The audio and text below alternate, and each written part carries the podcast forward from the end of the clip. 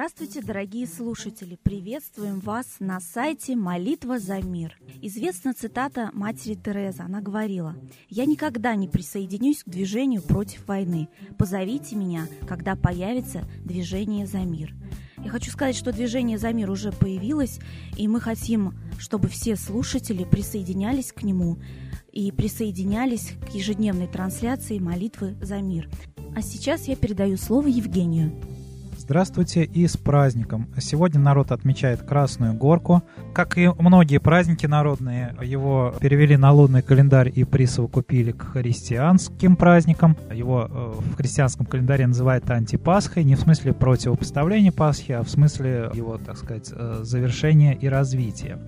На самом деле, как свидетельствует из названия праздника, это э, совершенно э, народный праздник, э, который был задолго до христианства. Почему Красная Горка? Красная не в значении цвета, а красная в древнерусском значении этого слова, то есть красивая красивая и даже, можно сказать, очень э, значимая, святая. Вот такие оттенки смысла, ну, как, например, э, красный угол есть выражение в доме, да, там, где ставят теперь иконы. То есть это место в том числе и для молитвы. Почему красная горка? То есть э, по весне сходил снег, сходили вешние воды, и горки как раз были теми местами, где в эту пору можно было как раз собираться и проводить гуляния. Это, во-первых. А во-вторых, там встречали солнце.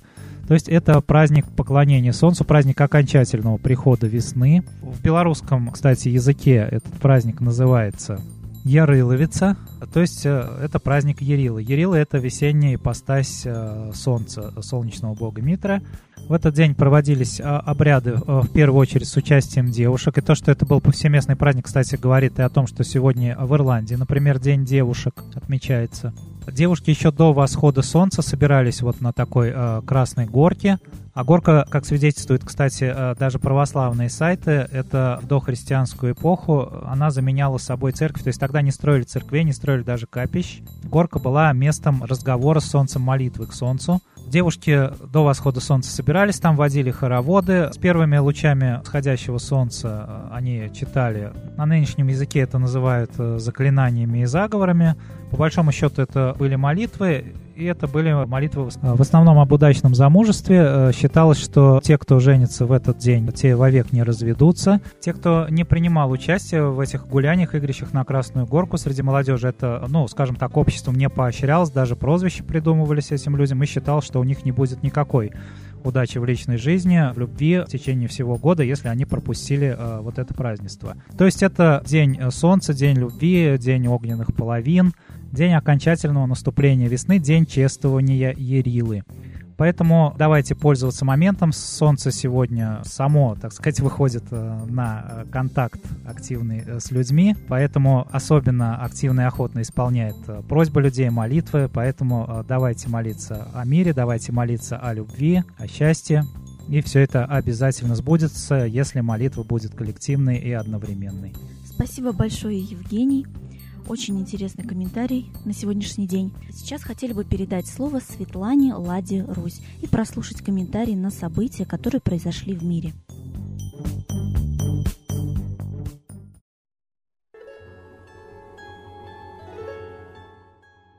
Граждане России, думаю, что нам очень нужно постоянно, ежедневно наблюдать за тем, что происходит на международной арене.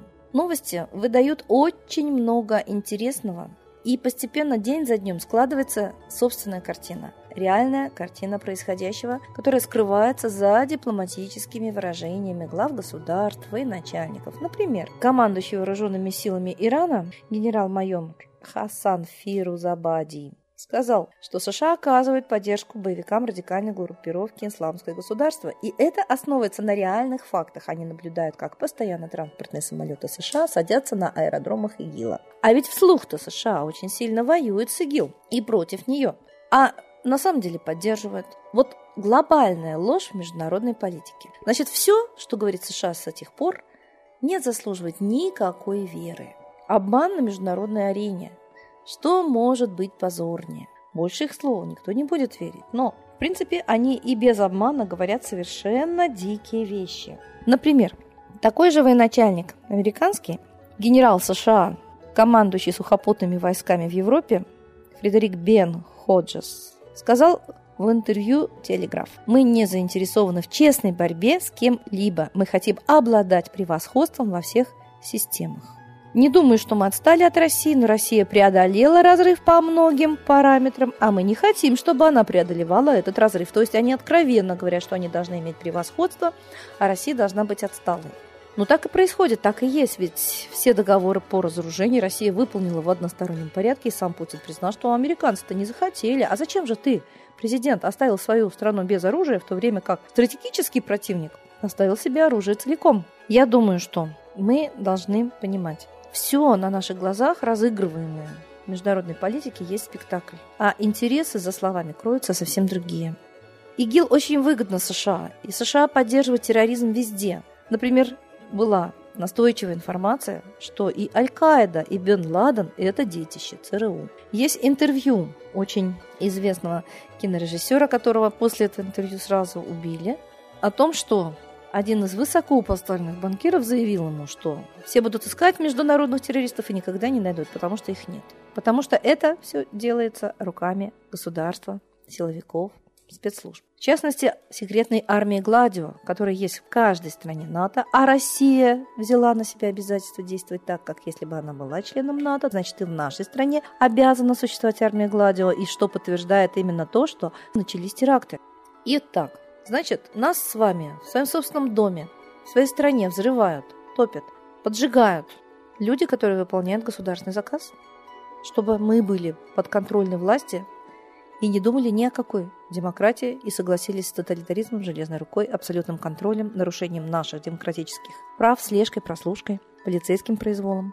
Попробуйте пикнуть, к вам сразу придут и покажут вам ваше место сидеть, терпеть, бояться. Так вот, давайте такие обманы разоблачать. По-другому быть не может. И идти к истине. Только тогда мы будем людьми. Бороться за истину. Бороться с ложью. Со страхом. Становиться смелыми, честными. И, конечно, русский дух нам просто необходим. А он к нам вернется, когда вернутся наши древние, все планетные боги, в частности, Бог Солнца, который дает нам жизнь. Солнце – это единственный, единый действительно для нас высший дух, которого мы должны призывать в судьи, в защиту себе, Митру, Майтрею, Хорс, Ярила, Ра. Разные имена у солнца, но сила одна. С Богом! Спасибо большое Светлане Ладе Русь. Сейчас торжественный момент. Единая молитва за мир.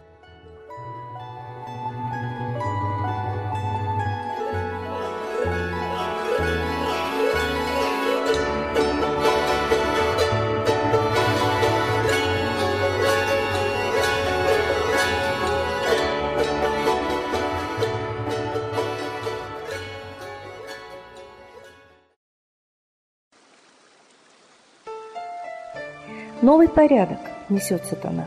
Миру готовы мор и война. Русские боги, спасите страну. Трусости, лени, простите вину. Митра родителем был нам небесным, Стал он Майтреей великим, известным. Слышит он русского люда мольбу, Помощь нам шлет, коль идем на борьбу. Владыка Майтрея, нам помощь пошли, Погибель убрать от планеты Земли.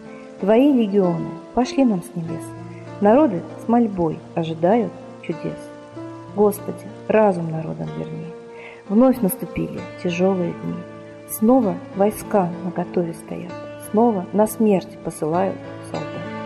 Брат поднимается снова на брата. Мы в эгоизме и лжи виноваты. Верим предателям рода людского. Мир наш над пропастью гибели снова. Полный, тотальный контроль наступает. Карта раба нас свобода лишает. Просим о помощи, молим о чуде, чтобы прозрели и выжили люди.